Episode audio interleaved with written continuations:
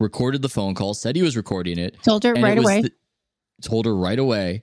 And it was just this sort of sense of the media tends to chase what runs away like a predator, but doesn't always know what to do when the pre- when, when when the thing is running at them. when it's in the scope, they're the ones in the scope. Yeah. Yeah, Yeah. Could- we could just continue to build upon this metaphor. Oh, Deer man. in the headlights. Uh, I'll go under a magnifying glass. Yeah. Yes, I- she did I- not handle. She did not handle it well. I, I can tell you, and I spoke with my my better half, Sarah Hepola, about this on the Smoking podcast. Uh, I have, I don't know if I've actually ever squirmed as much as I have as a, you know, for a journalist as I did when he called her and he was taping her, and she she had four different deflections. Well, basically, she's buying time. She now realizes she's like in a churning sea and she's drowning, so she's going to grab for anything. So the fir- the first one was wait, he says who he is. He says why he's calling. And she goes, oh, and now she's writing about her. And he, he's like, wait, who is this? And he's like, I'm the person you're writing about. Oh, yeah. Oh, Oh. hi. Oh, hi. oh, um, Dave Portnoy oh, yeah. the Oh, right. comments. Right. I right. Exactly. So, um, then it was, he, he said, well, I'm calling because you sent this email. She's like, oh, no, I, I, I didn't. I didn't, I didn't send those. And he's like, oh, well, let me just read it to you. So he does. And she's like, oh, well, yeah, I, I did. But that was like, that was like the really the only one. So now this is like 2.5 deflections. Then she's like, oh, oh, but you know, the person I'm writing it with, because she's like, please, somebody help take this pain away from me. I can't take it. And then the final one was, he's like, so when, when were you, were you go, were you going to call me? Like, were you going to Hmm. do this? And I, I've said this before. I don't know if you've ever had this happen to you, but people that listen, when you're a journalist, hi, everybody out there in listener land. When you're a journalist, you know, you want to give people some time because people have things they're doing. They don't immediately respond to you. Give them a day, give them a couple of days. Usually you're doing it by email. Maybe you do it by phone. It, it seemed to Dave Portnoy, and I, I'm kind of in his camp here, that they were not going to go to him. And this is the reason why. They already knew the story they wanted to write. It's in the title, it's in the emails that she sent saying, Do you realize that this person you're working with is a well known misogynist? Are you aware of the allegations against him? Like, okay, so these are these like these kind of veiled threats, which people didn't take the bait, which was pretty amazing. Um, I think she wanted to completely write the story and then maybe go to him for a response. Oh, and if she couldn't reach him, it's like, well, we tried to reach Dave Portnoy, but you know, we couldn't. I'm not saying she would have done that, but she then said, sure, 10 o'clock tomorrow morning. Then they can't, they've tried to reschedule the interview and apparently he didn't bite. Now, I gotta say, I'm not, I'm not sure I would have either. I mean, I probably would have just because I'm, you know, I like to mix it up, but Yeah. no, they really were not practicing what I would consider ethical journalism. He called them out on it. Is he under an obligation now to work with their changing schedule? No. I don't know. No. So, yeah. I have more sympathy for actually not even calling somebody than the weird uh, pretense of professionalism that they were doing and the back and forth and everything else. I mean, how much preparation do you need if you're writing about somebody you theoretically have ideas of questions to ask them? It, it, it seems like a lot of the actions are informed by this terror that he has an audience and this is now you're part of his show and not knowing how to be part of his show. Right. Um, Good point. Good point. i- which I mean, I can understand that emotionally. I mean, I would feel a little bit antsy and nervous to suddenly be on somebody else's platform. They have a lot of people watching them, but at the same time, that's what you do. You've got to suck it up and do it. You you can't run from your responsibilities. So let me ask you a question. And I, I don't know if I would have done this, but I hope I would have, or, you know, after a, couple of minutes of realizing I wasn't get, I wasn't going to get out of this. How would you have responded to him? Like maybe, you know, you, you, sure, you try to stall for a time for a second. They'll go, Hey, uh, uh, trying to get it together. Mm. You know, someone uh, in the comments of our podcast said she could have like said, whoops, phone disconnected accidentally, and then call him back when she got her wits about him. What would you have done in that moment had you put yourself as a journalist in that position? Now you got him on the phone. What do you do? It's such a good question because in a way you're constrained by the pretense of an objectivity that you clearly don't have. Right. She would come out better in the interaction if she was just real. If she said, "Look, I'll be honest with you. I've looked into the business insider allegations and I think that you're a monster. I think you're a misogynist. I think that you've been violent with women. I think you attack anybody that levies a credible allegation against you. And so yes, I think you're dirt.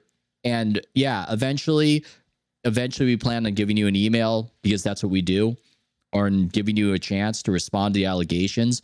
But why, given who you are and what you've done, do you expect to be afforded, I don't know, some sort of consideration? You seem to be completely, completely disconnected to anything you do in any sense anybody has of you. I'm not saying that that's how I feel, but that seems to be how they feel. But they seem to be prevented from saying something like that in that kind of moment. They're still clinging to this sense of, well, we're doing the objectivity, just not in the objectivity way. So that's why it's the fumbling and stumbling. I mean, I, I think that they had their brief when they went into this story. They they knew the story they wanted to write. They wanted to write a story that was derogatory about him and look at these people. I mean, who knows if even their objective was to really like threaten these people, but how how are they going to have the story? How are they going to make him look bad if they don't have I think I wonder if it's not so much here. I, this is something else I said on my podcast. I was like, look, the Washington Post can write any sort of story they want about Dave Portnoy. Okay. If they want to do an investigative piece into the allegations, go with God. Go ahead and do it. You, you are welcome to do that. If you want to do a pure pizza story, you can do that. But they yeah. were trying to mix this thing. I don't even yes. know. I, am going to give her, I'm going to give her a little benefit of a doubt here. I'm going to say that she couldn't even have come back at him and say, I think you're dirt because I've looked into these allegations. I think it was just sort of taken on faith that he's a bad guy because the people that we talk about mm. think this and my editor thinks this. So clearly I'm going to get some sort of corroborating people like this dude in the math guy in Michigan or wherever he was, Jonathan Rosenstein or whatever his name was, the guy that's positioning himself as the food conscience of the or the of America of the food world. Um, yeah. I, I, think I, I'm going to give her. I'm going to I'm going to I'm going to back off of Emily here a little bit, and I'm going to say. If I'd been pinned in that position, I've been given this assignment. I already know what it is. I'm going to trim the facts to fit the theory. I would have said, okay, we're on the phone now. Let's talk. I've heard some really crappy things about you. And yes, we mm. were writing this mm. piece, but let's talk a little bit. I, I, I don't want to just put him on the defensive.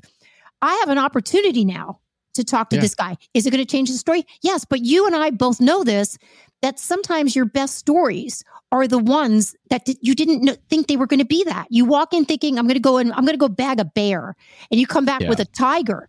But it's super cool because you didn't expect the tiger and your editor's like, "Wow, that's super cool."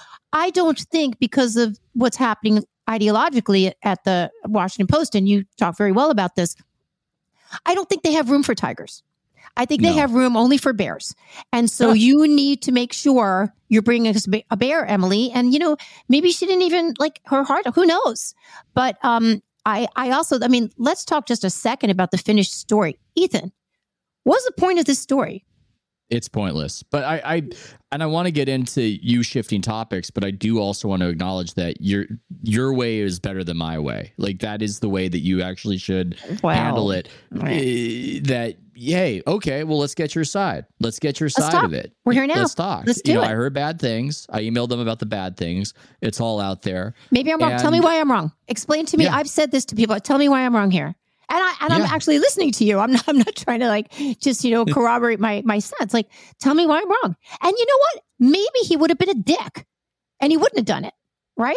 Yeah. Or maybe he wouldn't have been. Maybe they could have had like a really, really super inter- interesting conversation about what his fans think about it. I'm not just talking about the people that dig the pizza things. You know, that's that's the first time I heard of Dave Portnoy is because about four years ago I saw him eating a piece of pizza. I thought it was kind of cool. I was like, why didn't I think of that? That'd be a good good idea. A one bite yeah. pizza review, right? Um, but were but you maybe, aware, Nancy, that in 2016, uh, Dave Portnoy wrote that he was no, no homo for thinking the former Jets quarterback Christian Hackenberg was handsome. I mean, would I, you have been able to see that the same way? I, I absolutely would because apparently I was talking to Matt Welch about that. He's like, yeah, that was that hashtag no homo was going around for a while. It was like a, a thing. and also he was acknowledging that a man is handsome. What's wrong with that? That's a no. that's a good thing to do. Um, no, I hadn't. I didn't really know who he was. I didn't know about Barstool Stool Sports. It just wasn't on my radar. Um, yeah. Anyway, well, okay, so you wanted to look at the thing itself, and I, I feel as you do that if you want, let's say you have a theory of mind that you're you, you kind of the way, okay, Harvey Weinstein uh, is using his power to do these terrible things to women, and we're really gonna crack that story. We're gonna put that out there. Right. Let's say you feel that way because you think he's so bad then you do that investigation. But to what you were saying, it's this grab bag where the Business Insider. Uh, the Business Insider article gets thrown into the same bag as the saying no homo about the Jets quarterback nobody remembers. And it's just this sort of general he has cooties he's bad. This isn't really a serious thing. And to what i wrote there's no there's no raison d'etre to it when you say in paragraph 20 that none of the pizza festival uh, entrants have pulled out. So this is all a self-licking ice cream cone. This is all we hate this guy. We know he's bad. It's similar to the Bari Weiss thing that you mentioned where we've all agreed this individual is bad. We haven't really agreed on exactly what it is that we don't like about him, but we do hate him. And everybody else has to hate him as much as we hate him, don't you know? And it, what an impoverished, sad way to live, really. I mean, you're just like, it's like, okay, there could be these possible 14 rays of sunshine getting in this black, gloomy cloud that I've created for myself. But God forbid I let any of them in because that's going to then challenge this idea that I have. So, two things I wanted to say. I lost my train of thought a minute ago. It's like, I personally would have been interested if you took you know, as they say in the piece, you know, all of the people that they contacted, the pizza people to say maybe like change their minds about Dave Portnoy didn't. I would love to have like, you could have focused on, as a journalist, these ideas come like I would have focused on one place, like pick one place in New Haven, Connecticut, what they were like when they opened, how they had a sick kid or how grandma never learned to speak English. And then this happened and how their lives changed and what it meant. Like that's a beautiful story that, you know, food is love, food is generosity. And you could have like had a really interesting story that way. Now, as someone who writes about Portland a lot, and I, I just turned in another big story about a lot of crazy stuff that's going on, and there's a lot of, you know, you know drug overdoses and homeless and all this stuff. I have to be very careful that I am not cherry picking the worst data because you know it's easy to find bad data or like you think everybody's saying that but then you realize it's just like someone took it they all took it from the same place. So it's not like 40 places are staying it.